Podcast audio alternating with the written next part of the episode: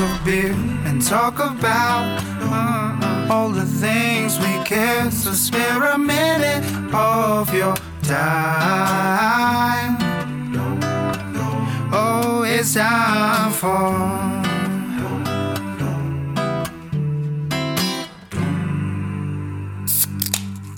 Island State of Mind. Sip like a pirate, drink like a brewer. Drink up, me hearties, as we drive down to the Florida Keys to drink rum and beer. And vodka. And, uh, yes, gin. We leave Liz and her vintage mobile bar, and we drive about as far south as you can go in the continental U.S., the Florida Keys. Our destination is Islamorada Brewery and Distillery, located about halfway from Miami to the actual most southern point in the continental U.S. in Key West, Florida. Incidentally, that's where Hemingway lived and wrote for a brief spell. Drank a lot of hurricanes, beer, I'm sure, as well. Islamorada itself is a village encompassing six of the Florida Keys. Known for their coral reefs, definitely not a bad place to sit down and talk about beer and rum and vodka and gin as established. Larisa of Islamorada Brewery and Distillery talks about moving from mountains to beaches, unique distilling processes, and the relationship between beer, spirits, and life near the ocean.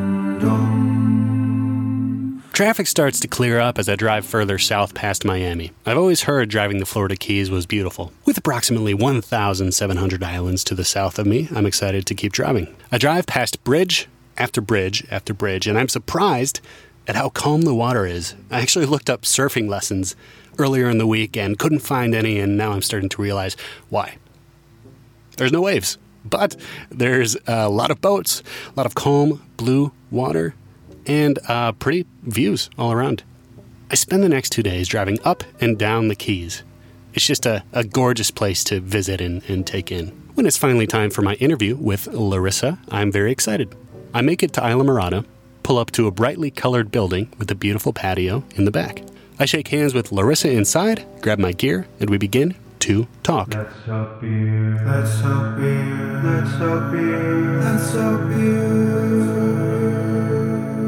I'm here mm-hmm. with Larisa, the manager at Islamorada Brewing and Distilling. How's it going? It's awesome. How are you? It's awesome too. It's awesome too. Thank you so much for meeting with me. Absolutely.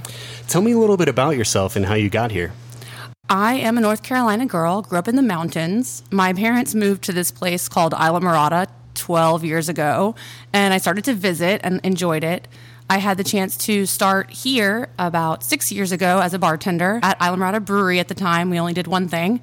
Yeah. And I loved it, fell in love with the company. Uh, and a year later, when I had a chance to come back, I did. And that was five years ago, and I have not looked back. You have not looked back. So what was the what was the transition then? So it was a brewery originally. Then what? How did it morph into a distillery? It was a brewery. We started in 2014, and our story is that a group of friends from college were fishing on a boat in the Bahamas. Mm-hmm. One of them had some homebrewing experience, and a lot of them had some beers.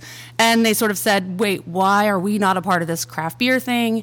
There's not anything really happening in the Keys at that time, and we really think that as a place that enjoys beer, we would enjoy a craft beer even more.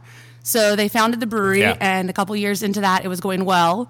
And they thought, you know, at this point, breweries are getting to be more competitive. What used to count as local is a lot closer to home than it was at the time when, even in Tampa, a Keys beer could be a local beer.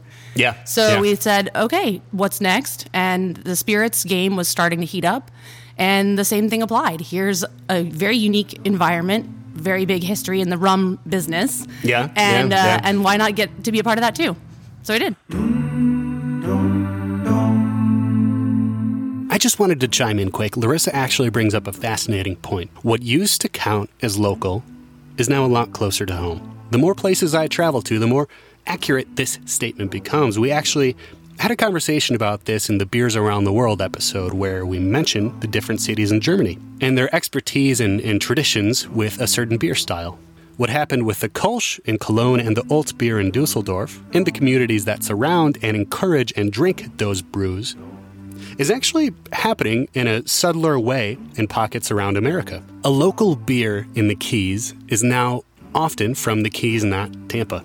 A local beer in Iowa, if you're from Dubuque, on the eastern side, that's where I'm from, is going to be from Dubuque or around Dubuque, not Des Moines or even Chicago. This kind of hyper localization is just interesting to think about. I'm not an expert at all, but it's interesting. It's a trend. Anywho, let's uh, let's get back to Larisa, shall we? Uh, we start off by talking about their unique distilling process. Larisa, what's unique about your distilling process? When we started this out, it was about introducing rum in an, kind of an island state of mind. That's our beer slogan, right? So, what makes a rum uh, particularly Islamorada? One thing that defines our beer flavors is clean, kind of um, crisp, nothing too extreme, very moderate, easy to drink, right? So, a similar way of looking at our rum is that it is very clean uh, two reasons for that. One being that we do pot and column distillation. So, in traditional rum making, double pot distillation leaves a lot of the esters and flavor compounds in the rum, and pot slash column distillation gets drives out more of those quote unquote impurities, which in rum you want uh, typically. Right. So, it's almost more like a combination of a whiskey rum flavor. Interesting. Because of the clean clean background, which is more kind of whiskey oriented. And then also aging in new oak gives us a much more oak driven flavor for our barrel aged rums. So people will taste Yeah. them and think oh you know if you didn't tell me that was a rum i might think that that was a bourbon or i might think that that was a whiskey which has been nice because that way we appeal to those drinkers who are traditionally not rum drinkers as well as rum drinkers. And because you know it kind of fits hand in hand with our ethos when it comes to the, to the beer and the flavors That's awesome. So it's it's vodka, it's rum, and it's gin. Yes, and surprisingly, one of our top selling items is gin. We make a color changing hibiscus gin, which is beautiful. It's a purpley blue that turns pink when you add uh, anything acidic. I was going to ask you about that. That's so interesting. And a lot of people are not gin people, but they are when they leave here. And that's really exciting. We love to introduce people to something new. And so, in addition to our aged rums, our spice rum, our silver rum, uh, really, really lovely corn vodka, and a great citrus gin, the hibiscus gin is actually a, a huge hit for us. What's the connection between drinking cocktails and I don't know if island life would be the right? I mean, there seems to be such a connection there. Well, the Keys are a very laid back environment, and it seems like a place where you can wake up and start drinking and no one's going to judge you, and that's something magical, uh, especially in, in our work oriented culture today. A lot of people were attracted to coming down here to escape the normal def- definitions of life. And so there is definitely a big drinking culture here. And then that also evolves with sort of the boating atmosphere where people are, you know, going to the sandbar and hanging out or kind of just uh, escaping from the day to day. So, yeah, I think when we started this, it was kind of um, a natural marriage with what the, li- the island lifestyle sort of suggests. Yeah. Of course, we are very big on encouraging responsibility and, you know, um, Of course. as much of what we do is is being part of the community and how you know those sort of social situations bring people together for fundraising and, and community events. Um, but it was kind of like natural that sometimes when you get off the boat at the end of the day, you want to switch from uh, having a beer to having a cocktail. So we want to um, support both of those. Speaking of switching from having a beer to having a cocktail, as a as somebody who worked at a brewery and then a brewery and distillery, what's the what's the biggest difference working at each? So here we kind of evolved in a in a very strange way in, in one sense. So we started out with the distillery, which was a separate entity um, where only spirits were sampled. And as someone who was a beer nerd, uh, I really didn't have much experience with spirits at all. Cocktails rarely. You know, I'm the person who brings like a nice thirty dollar bottle of beer to a party instead of a bottle of vodka or a bottle of wine.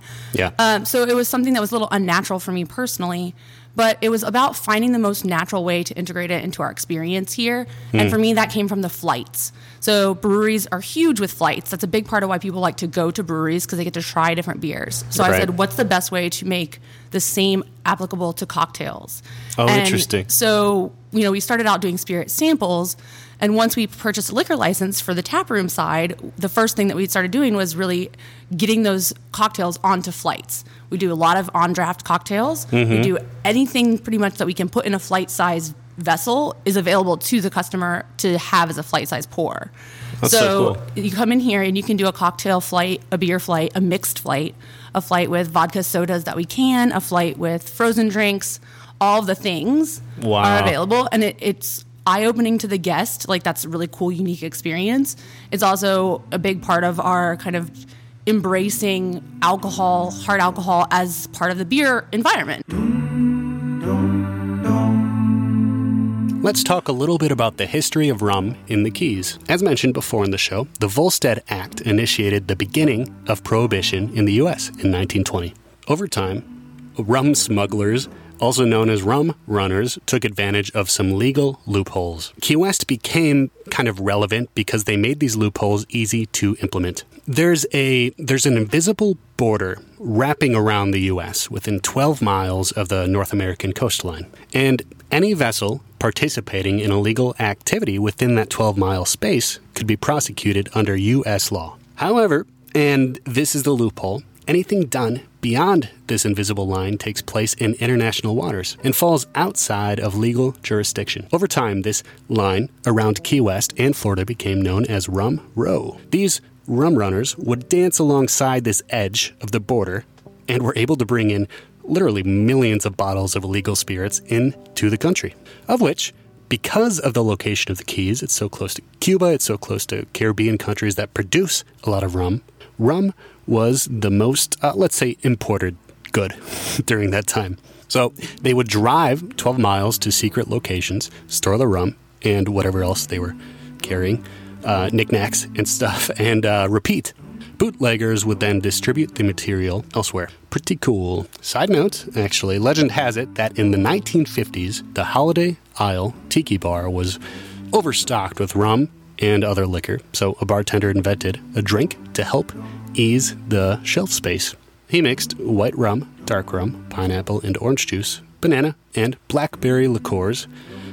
Gross a little bit on their own, but all together, with a splash of grenadine, he created the Rum Runner. So, one could say rum runners are still around Key West to this day. Let's get back to Larisa.